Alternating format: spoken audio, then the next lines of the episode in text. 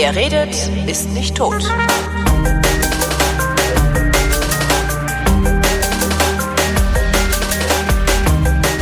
Willkommen zum Geschichtsunterricht einer Koproduktion von Vrindt und DLF Nova und aus Köln zugeschaltet Matthias von Hellfeld. Hallo Matthias.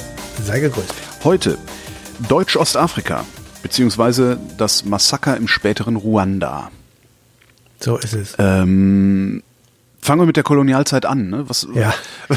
Wie, wie sind wir da hingekommen? War, Ja, ni- wie war sonst war nichts mehr frei, ne? Das ist wirklich eine sehr gute Frage.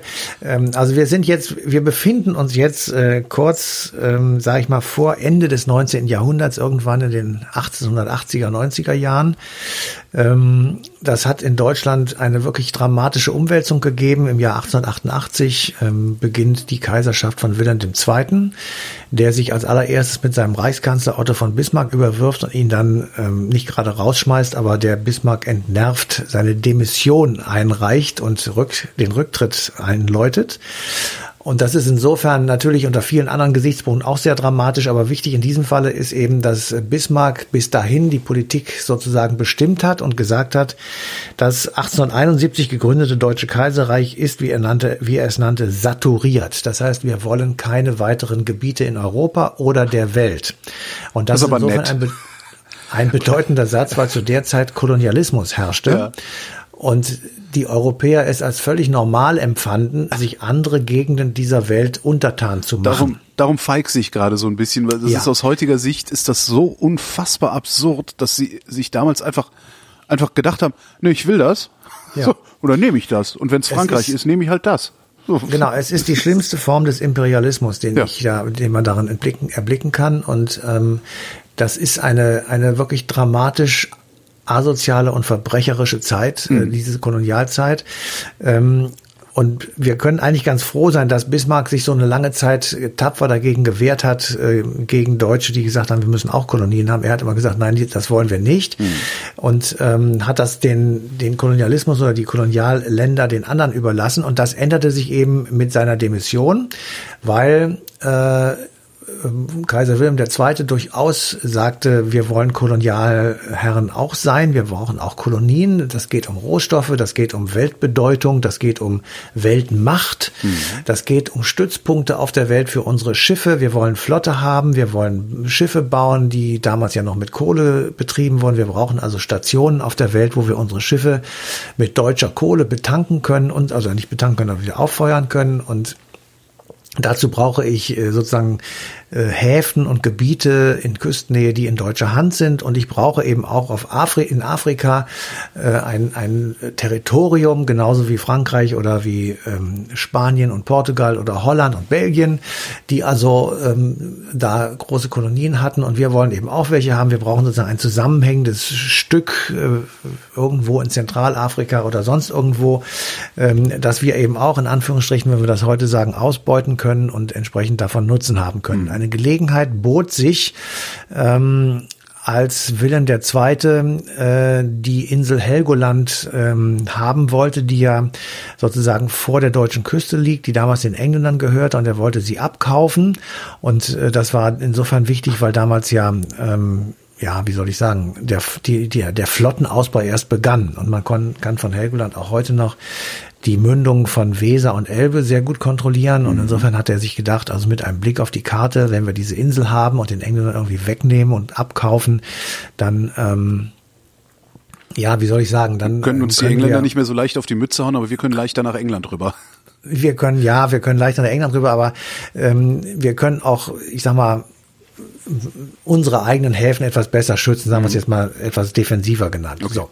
Und ähm, es entstand also der berühmte Helgoland-Sansibar-Vertrag, der suggerierte, man hätte im Tausch gegen Helgoland Sansibar abgegeben. Das stimmt aber gar nicht. Ach, da waren wir schon. Weil, da waren wir schon, ähm, weil ähm, Deutschland nur gesagt hat, wir wollen uns in Sansibar nicht erweitern. Also wir wollen uns nur auf die Teile Sansibars konzentrieren, die uns ohnehin schon gehören. Und die nennt man später Deutsch-Ostafrika. Und das war eben neben Tansania war das, Burundi und eben Ruanda und ein kleiner Teil des heutigen Mosambik.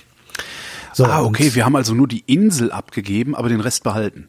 Ja, wir haben dort unsere Rechte, die man möglicherweise ableiten konnte auf Sansibar, haben wir den, den Engländern als Okay. Gegenleistung gegeben für Helgoland. Also wir zwei jetzt nicht, aber die Deutschen so. Oder besser gesagt der Kaiser. So, und ähm, Eigentlich clever. Ja, es war clever und es hat mordsmäßiges Theater gegeben, weil also die deutschen Nationalen, die es damals auch schon gab, die Alldeutschen und irgendwelche Radikalinskis ähm, dann rumgepöbelt haben, wir hätten unsere Rechte in Afrika aufgegeben, bloß für so einen Haufen Steine ähm, und das sei doch alles überhaupt nicht gut. Und äh, also es hat zu einer gewaltigen Intensivierung der nationalistischen Debatten in Deutschland ähm, geführt. Und ähm, Trotzdem muss man einfach sagen, ähm, die Kolonialgeschichte begann eigentlich erst in dem Moment, als tatsächlich ähm, das Augenmerk darauf gelenkt wurde, außenpolitisch, dass man diese Kolonien haben, erwerben, neue erwerben und erweitern wollte. Also selbst sozusagen den Rückstand in Anführungsstrichen gegenüber Frankreich oder irgendeiner anderen Kolonialmacht aufholen wollte. Und das war eben sozusagen äh, ab der Regentschaft von Kaiser Wilhelm II. der Fall. Bismarck hat das vorher abgelehnt. So, jetzt gibt es so einzelne deutsche Kolonien, da sind wir recht beliebt, äh, so zum Beispiel äh, Westsamoa. Die finden uns immer noch total klasse, weil wir da nämlich nicht lang genug waren, um so Massaker anzurichten, wie beispielsweise in äh, Deutsch-Südwestafrika. Ja. Ähm, wie haben wir uns in Deutsch-Ostafrika benommen? Ja, also Deutsch-Südwestafrika ist ja wirklich bekannt, in Anführungsstrichen äh, leider, muss man deutlicherweise sagen, weil dort eben mit ziemlich, äh, ziemlich großer Brutalität diese Aufstände äh, niedergeschlagen wurden. Das ist in dem Maße in Deutsch-Ostafrika, wo wir jetzt von reden, also auch in Ruanda nicht passiert. Ähm, die Deutschen haben sich zunächst einmal dort relativ wenig blicken lassen. Also vier Jahre nach diesem Sansibar-Vertrag, ähm, 1890, ist der erste Offizier am ruandischen Hö Königshof erschienen und ähm, erst langsam wurden die für Kolonialzeiten und Kolonialherren berühmten Missionsstationen aufgebaut. Also warte, warte christliche ist- Missionsstationen und ähm, die, er- der erste militärische Stützpunkt äh, wurde 1907 erst in Kigali eröffnet. Also ich sag mal, Mir fällt, Ruanda gerade schwer, mir, das, mir fällt gerade schwer, mir das vorzustellen. Also da gab's da gab's halt schon eine Bevölkerung, da gab's eine Struktur, ein Königshaus und so. Ähm, Ja. Das Deutsche Reich hat gesagt, hier oben in, in Nordeuropa hat gesagt, das ist jetzt unsers. ja, Und hat sich aber erstmal so gar nicht drum gekümmert, ist dann dahin gefahren, gesagt so, ach übrigens König, das ist jetzt unsers. Genau, nein, nein, das wussten die schon, aber sie haben sich erstmal nicht drum gekümmert, haben die Ruanda Ruanda sein lassen. Und als sie dann begannen, sozusagen sich darum zu kümmern, weil sie dachten, dann haben wir ja auch noch was, da müssen wir mal hin, äh, da sind sie eben erstmal mit einem, mit einer kleinen Mission dorthin und haben dann als zweites eine christliche Missionsstation aufgebaut. Also mal abgesehen von, von Menschenrechtsverbrechen und von schweren Terror und ähm, Ausplünderung und was da alles passiert, das ist eben diese Kolonialmission auch ein wirklich sehr, sehr kritisches Kapitel. Da wurde also den Menschen, die in Ruanda lebten und nach irgendwelchen Vorstellungen lebten, wurden sozusagen die christliche Mission aufgedrückt. Und ähm, das war manchmal auch nicht gerade frei von Gewalt. Da Also wurde die insofern, Nächstenliebe ähm, eingeprügelt. Ne? die, die Nächstenliebe wurde eher geprügelt als vorgelebt, genau. Also jedenfalls, ich, ich will mal so sagen, also über Kolonialismus kann ich mich wirklich richtig aufregen. Ich will das hier versuchen nicht zu tun, Ah, okay. ähm, weil das ansonsten wirklich, ja, also mir fehlen damit unter auch die Worte, um es mal ganz deutlich zu sagen. Jedenfalls, ähm, also die, ähm, die Deutschen sind dann irgendwann in Ruanda sozusagen aufgeschlagen. 1907 wird eine erste richtige militärische Station eröffnet in Kigali.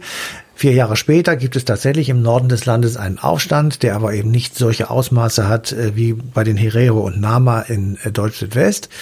Ähm, und die deutsche Schutztruppe, die es damals gab, es gab eine deutsche koloniale Schutztruppe mit eigener Flagge und eigenem Tamtam.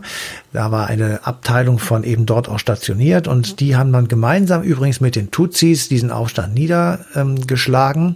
Und ähm, da war im Grunde genommen, das war 1911, 1914 beginnt der Erste Weltkrieg, den die Deutschen verlieren. Da war im Grunde genommen die deutsche Herrschaft auch schon zu Ende, weil nach dem Ersten Weltkrieg ähm, in der Versailler Friedensvertragsordnung Deutschland sämtliche Kolonien abgeben musste und die ähm, Besatzung in Ruanda endete und wurde von den Belgiern abgelöst. Ähm, und die Belgier bekamen sozusagen vom Völkerbund nach dem Ersten Weltkrieg das Mandat, über Ruanda zu herrschen.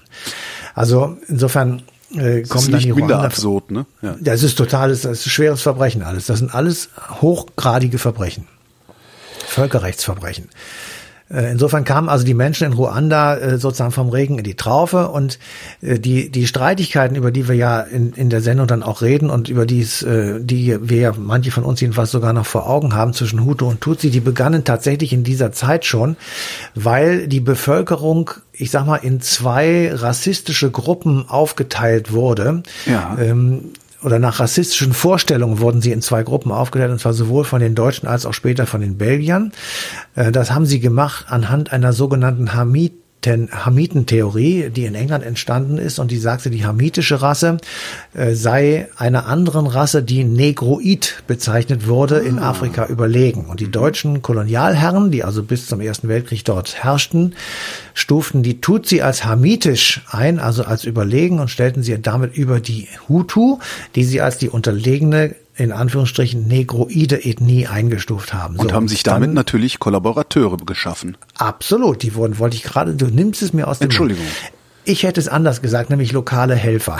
Ja. ähm, also die Tutsi wurden dann äh, sozusagen lokale Helfer und als die Belgier dann nach dem Ersten Weltkrieg ähm, das übernommen haben, haben sie an dieser nach rassistischen Kriterien vorgenommenen Einordnung festgehalten und sogar noch verstärkt, ähm, weil sie ähm, mit einer großen Verwaltungsreform dann in Ruanda ähm, Ausweispapiere einführten, die es bis dahin nicht gab. Und in diesen Ausweispapieren waren diese ethnischen Zugehörigkeiten festgehalten. Und damit war war die Bevölkerung flächendeckend katalogisiert sozusagen, und zwar nach biologistischen oder rassistischen Kriterien. Der Unterschied und, zwischen Hutu und Tutsi, war der auch vor der Kolonialzeit so ausgeprägt? Ähm, der war schon da, aber nicht so. Ähm, die, es ist im Grunde genommen tatsächlich hereingekommen über diese Markierung von außen. Ähm, und dann wurden die einen sozusagen gefördert, die anderen nicht. Und mhm. daraus entwickelte sich, das kann man sich ja leicht vorstellen, sozusagen, ähm, die in dem Moment, wo die alle Ausweise hatten, konnte man durch den Blick in den Ausweis sehen, du bist einer von mir oder eben nicht. Und ja. das wird irgendwann den, den Krach zwischen den äh, Ethnien hochschaukeln, aber trotzdem ist es nicht alleine das hinreichend erklärt, sozusagen, was dann 1994 zu diesem wirklich abartigen Gewaltausbruch ähm, gekommen ist, der hier in Europa, das erinnere ich noch jedenfalls ganz gut, zu einem wirklich Entsetzen geführt hat, ja. wie ich mir das Ganze, also das, das habe ich selten erlebt, sowas. Ähm, und ähm, dieser, ich sag mal, diese, dieser Streit und diese Wut und dieser Zorn, dieser Hass, der sich da entwickelte, der bildete sich auch entlang der dann schon in den 50er Jahren gegründeten jeweiligen Parteien. Und diese Parteien hatten dann Propagandamittel und Möglichkeiten und ich sag mal, radikalisierten diese Trennlinie zwischen Hutu und Tutsi. Ja.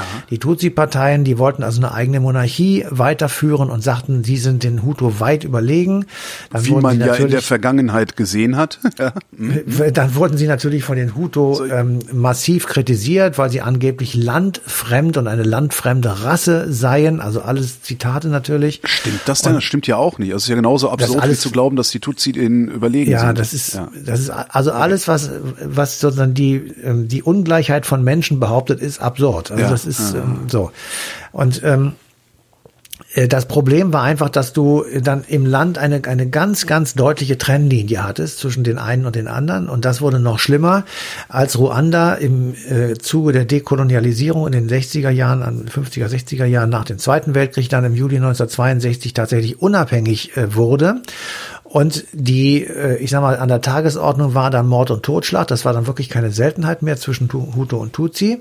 Und das wurde immer weiter radikalisiert durch Propaganda in Zeitungen, Büchern und anderen Medien. Und im Grunde genommen war es da schon klar, dass Hutu und Tutsi eigentlich nicht miteinander mehr zusammenleben könnten, weil das einfach derartig für Generationen hinweg vergiftet war das, äh, das gegenseitige oder die gegenseitige Achtung, mhm. dass man besser wirklich äh, einen dicken Zaun dazwischen gezogen hätte, um sich eben nicht ähm, zu sehen. Und Anfang der 90er Jahre ist das dann in eine regelrechte Vernichtungsrhetorik übergegangen, die die Hutu gegenüber den Tutsi an den Tag legten. Und ähm, es wurde aus dieser Rhetorik, wie man sich sehr schnell vorstellen kann, ähm, dann irgendwann auch nackte Gewalt. Und nur so mal, um zu sagen, was da eigentlich wirklich passiert ist, äh, in den Jahren, also in den drei Monaten 1994 sind eine Million Menschen umgebracht worden, und zwar etwa 75 Prozent der in Ruanda lebenden Tutsi. Das war ein Blutrausch. Ja. Und ähm, ich erinnere mich daran, dass teilweise, wenn es ihnen gelang, äh, Reporter des deutschen Fernsehens dahin sind und eine Kamera draufgehalten haben und du sahst wirklich an einem Wegesrand bis zum Horizont äh, Leichen liegen. Ähm, die wurden mit der Machete umgebracht, sie wurden erwürgt, erschlagen mit Knüppeln, sie wurden teilweise erschossen oder mit Messern abgemurkst. Es, es war eine unfassbare, ähm, ein unfassbarer Genozid, der dort stattgefunden hat und die Welt, ich will das jetzt mal etwas drastisch sagen, hat zugeschaut. Ja. Ähm, und zwar tatsächlich im wahrsten Sinne des Wortes, weil es wirklich Kameras gab, die das festgehalten haben und weil es auch in den Vereinten Nationen nicht die richtigen Gegenmittel gegeben hat. Also die UN-Resolution mit der Nummer 1872 wurde im Oktober 1993, also vor Beginn des Genozids, von den Vereinten Nationen beschlossen und das war eine, ähm, man nannte das damals Unterstützungsmission für Ruanda. Das waren 2200 Soldaten und 300, ich habe es genau nachgeguckt, 31 unbewaffnete Militärbeobachter. Mhm. So, das ist kein, was wir heute sagen würden, robustes Mandat gewesen. Ja. Es waren Leute, die sich selbst verteidigen konnten mit Pistolen und, und Gewehren, aber und sie selbst das ist denen ja teilweise nicht gelungen. Ne? Ja, das ist ihnen teilweise nicht gelungen, aber sie hatten zum Beispiel keine schweren äh, Waffen, sie hatten keine Panzer und gar nichts. Mhm. Und dieses Truppenkontingent stand unter dem Befehl des äh, kanadischen Generalmajors Romeo Dallaire. Und dieser Romeo Dallaire hat in wirklich dramatischen Briefen äh, den Vereinten Nationen, die damals äh, unter Boutros Ghali äh, standen, Generalsekretär Boutros Ghali, haben äh, die Warnungen von ihm zwar möglicherweise mitbekommen, aber sie haben sie falsch interpretiert oder nicht die richtigen Schlüsse daraus gezogen. Jedenfalls waren diese UN-Truppen, die aus Bangladesch und Ghana vor allem rekrutiert waren, nicht nur schlecht bewaffnet und schlecht ausgebildet, ähm, sondern sie standen wirklich auf total verlorenem Posten, weil ähm, wenn Hunderttausende von aufgedrehten Hutu ähm, durch die Gegend zogen, um die Tutsis umzubringen, dann war es ihnen auch kein Problem, auch mal einen Blauhelmsoldaten zu erschlagen. Mhm. Und das ist auch tatsächlich passiert. Also es sind zehn belgische Blauhelmsoldaten umgebracht worden, was dann daraufhin ähm, die Reaktion auslöste, dass das Kontingent ähm, im Grunde genommen total aufgelöst wurde. Es blieben noch mal gerade 300 Mann übrig, die dann also irgendwo zitternd vor Angst äh, waren und das Ganze höchstens sich anschauen konnten, aber eben nichts machen konnten. Ja. Und ähm, ich finde ehrlich gesagt, im Nachhinein gesagt, war die Reaktion der Welt natürlich, äh, ich sag mal gelinde gesagt, beschämend, weil äh, die USA zum Beispiel weigerten sich von einem Völkermord zu sprechen. Ähm, Franzosen und Belgier äh, organisierten Rettungsflüge, ja, aber nur für Ausländer ich und nicht sagen, etwa nur für, für eigene Leute, ne? Mhm. nicht etwa für Einheimische, die für sie gearbeitet haben. Genau. Äh, die Deutschen haben sich vornehm zurückgehalten, weil sie gesagt haben, es gäbe keine Kapazität für solche Evakuierungsmaßnahmen bei der Bundeswehr oder beim Technischen Hilfswerk und so weiter. Und ähm, der ähm, Boutros Ghali, den ich eben schon mal erwähnt hatte, der sprach davon, dass Ruanda in einer verhängnisvollen Lage sei. Das ist natürlich wirklich, also ähm, da, da kriegt man ja jetzt noch Gänsehaut. und einen wunderbaren obwohl, Satz. Hm? Mhm, sag ruhig. Es gibt einen wunderbaren Satz, der all das äh, wirklich zusammenfasst, was du gerade beschreibst. Der ist aus dem Film Hotel Ruanda. Ja. Der äh, Dram dramaturgisch, also mit den, mit den Mitteln eines, eines, eines fiktionalen Filmes aufarbeitet, was damals in Ruanda los war. Ähm, da gibt es einen Satz, den sagt, ähm, ich glaube, der wird sogar zu dem Typen gesagt, der da den Dallaire spielt, heißt er anders in dem Film. Ja. Das ist ein, ein Schwarzer, ich weiß nicht mehr, wo er hingehört. Ich habe nur noch dieses, diesen, diesen Satz äh, im Kopf und er sagt einfach nur, This is Africa. Nobody cares about Africa. Ja. Und genau das ist damals sehr es offensichtlich geworden. Es ja. ist tatsächlich so, dass also äh, das kann man ja, ja, in der gesamten Dekolonialisierung sagen, dass ja. denen das eigentlich scheißegal, weil die sind einfach raus aus den Ländern, haben sie so verrümpelt gelassen, wie sie wie sie sie vorgefunden haben sozusagen oder nicht nicht vorgefunden, sondern wie sie sie selbst gemacht haben. Und äh, ich bin jetzt, ich gehöre nicht zu denjenigen, die sagen, also Afrika leidet immer noch unter den Folgen des Kolonialismus und das ist der Grund, weswegen es ihnen so schlecht geht. Natürlich hat es auch jetzt viele Jahrzehnte korrupter und beschissener Politik in Afrika selbst gegeben. Das muss man wirklich auch ähm, klar haben. Ja. Aber natürlich ist der Kolonialismus einer der Gründe, warum es dem afrikanischen Kontinent insgesamt schlecht geht. Und warum es den Ruandern zu der Zeit insgesamt schlecht ging, muss man eben auch wirklich deutlich sagen, Ruanda war zu der Zeit, in der das stattgefunden hat, nicht ständiges Mitglied des Weltsicherheitsrates. Das heißt, äh, die Mehrheit der Hutu hat äh, die die ähm, Regierung von äh, in Kigali hat eine Delegation nach New York geschickt, saß im Weltsicherheitsrat und bekam genau mit, wie die Stimmungslage war und was als nächstes passieren würde durch die Vereinten Nationen. Deswegen konnten sie das, was sie taten, immer sozusagen abstimmen auf das, was gerade äh, in den Vereinten Nationen los war. Und deswegen wussten sie, dass die UN keine weiteren Aktionen gegen den Völkermord in Ruanda unternehmen würde. Und deswegen haben sie ihn munter weiter betrieben. Also ich das war dann aber sagen. schon eine, eine Hutu-Regierung. Oder? Ja, ja, klar, aber das, ähm, ich meine, ist ja egal wer. Du sitzt sozusagen an der Quelle derjenigen, die dir eine auf den Hut geben könnten. Insider du weißt genau, was sie wissen und was sie nicht wissen und so kannst du deine eigenen Aktionen abstecken sozusagen. Das ist natürlich eine absolute Katastrophe. Also das ist, dass man da auch bei, auf Seiten der Vereinten Nationen nicht irgendwie mal auf die Idee gekommen ist, die mal zu suspendieren oder äh, andere Absprachen zu treffen, äh, ohne die ruandische Delegation und so weiter. Das ist alles nicht, äh, hat alles nicht stattgefunden. Insofern haben wir natürlich auch ein gerüttelt Maß an Schuld mit, äh, was da sozusagen alles passiert ist. Und das, als es dann zu Ende war und äh, der, der Blutrausch sozusagen gestillt war, waren Schätzungen zufolge etwa 800.000, möglicherweise auch mehr als eine Million Menschen tatsächlich umgebracht worden. Das hat schon Ausmaße, ähm, die man schwer verstehen kann. Und das Problem kann man sich ja auch leicht vorstellen, das haben wir auch in Kambodscha mit den Khmer Rouge. Ähm, jetzt hast du dieses, die Tat ist begangen, aber die Menschen, die überlebt haben, müssen ja irgendwie weiterleben. Und die leben teilweise in einem Dorf zusammen, in einer Stadt zusammen, Tür an Tür zusammen, möglicherweise mit den Tätern. Also Opfer und Täter sind zusammen und ähm, das heißt, die, die Probleme, die ursprünglich zum Ausbruch dieser Gewalt geführt haben, sind natürlich immer noch da. Ja. Und außerdem sind auch noch diejenigen, von denen man weiß, dass sie Täter waren, die wurden nicht verfolgt in äh, ausreichendem Maße. Die leben jetzt sozusagen daneben, neben einer Familie, denen, weiß ich nicht, Vater, Mutter oder sonst wer umgebracht wurde. Mhm. Also das ist schon extrem kompliziert und darüber hinaus, äh, da zitiere ich jetzt mal Amnesty International, ähm, die stellen also fest, dass die Meinungsfreiheit heute in Ruanda sehr stark eingeschränkt ist. Ähm, es gibt keine Zivilgesellschaft oder Anwälte, kritische Journalisten oder sonst irgendwelche Leute, die ähm, ohne Behinderung oder Drangsalierung äh, Kritik üben könnten. Und ähm, Gerichtsverfahren gegen diese Leute und andere muss man wirklich sagen, äh, entsprechen nicht dem internationalen Standard. Ähm, es wird Jagd gemacht auf sexuelle Minderheiten. Es sind nach wie vor hohe Haftstrafen auf Homosexualität ausgesetzt und insofern ähm, ist das Land nach wie vor von diesen krassen Gegensätzen, von dieser brutalen Unterdrückung von Andersdenkenden gekennzeichnet bis zum heutigen Tage. Und die Frage ist immer, wie kriegt man das gelöst? Das kann ich dir nicht beantworten, weil wenn ich es wüsste, würde ich es machen. Matthias von Hellfeld, vielen Dank. Bitteschön. Und euch danken wir für die Aufmerksamkeit und verweisen auf den 8. April 2019. Da läuft die passende Ausgabe Eine Stunde History auf DLF Nova.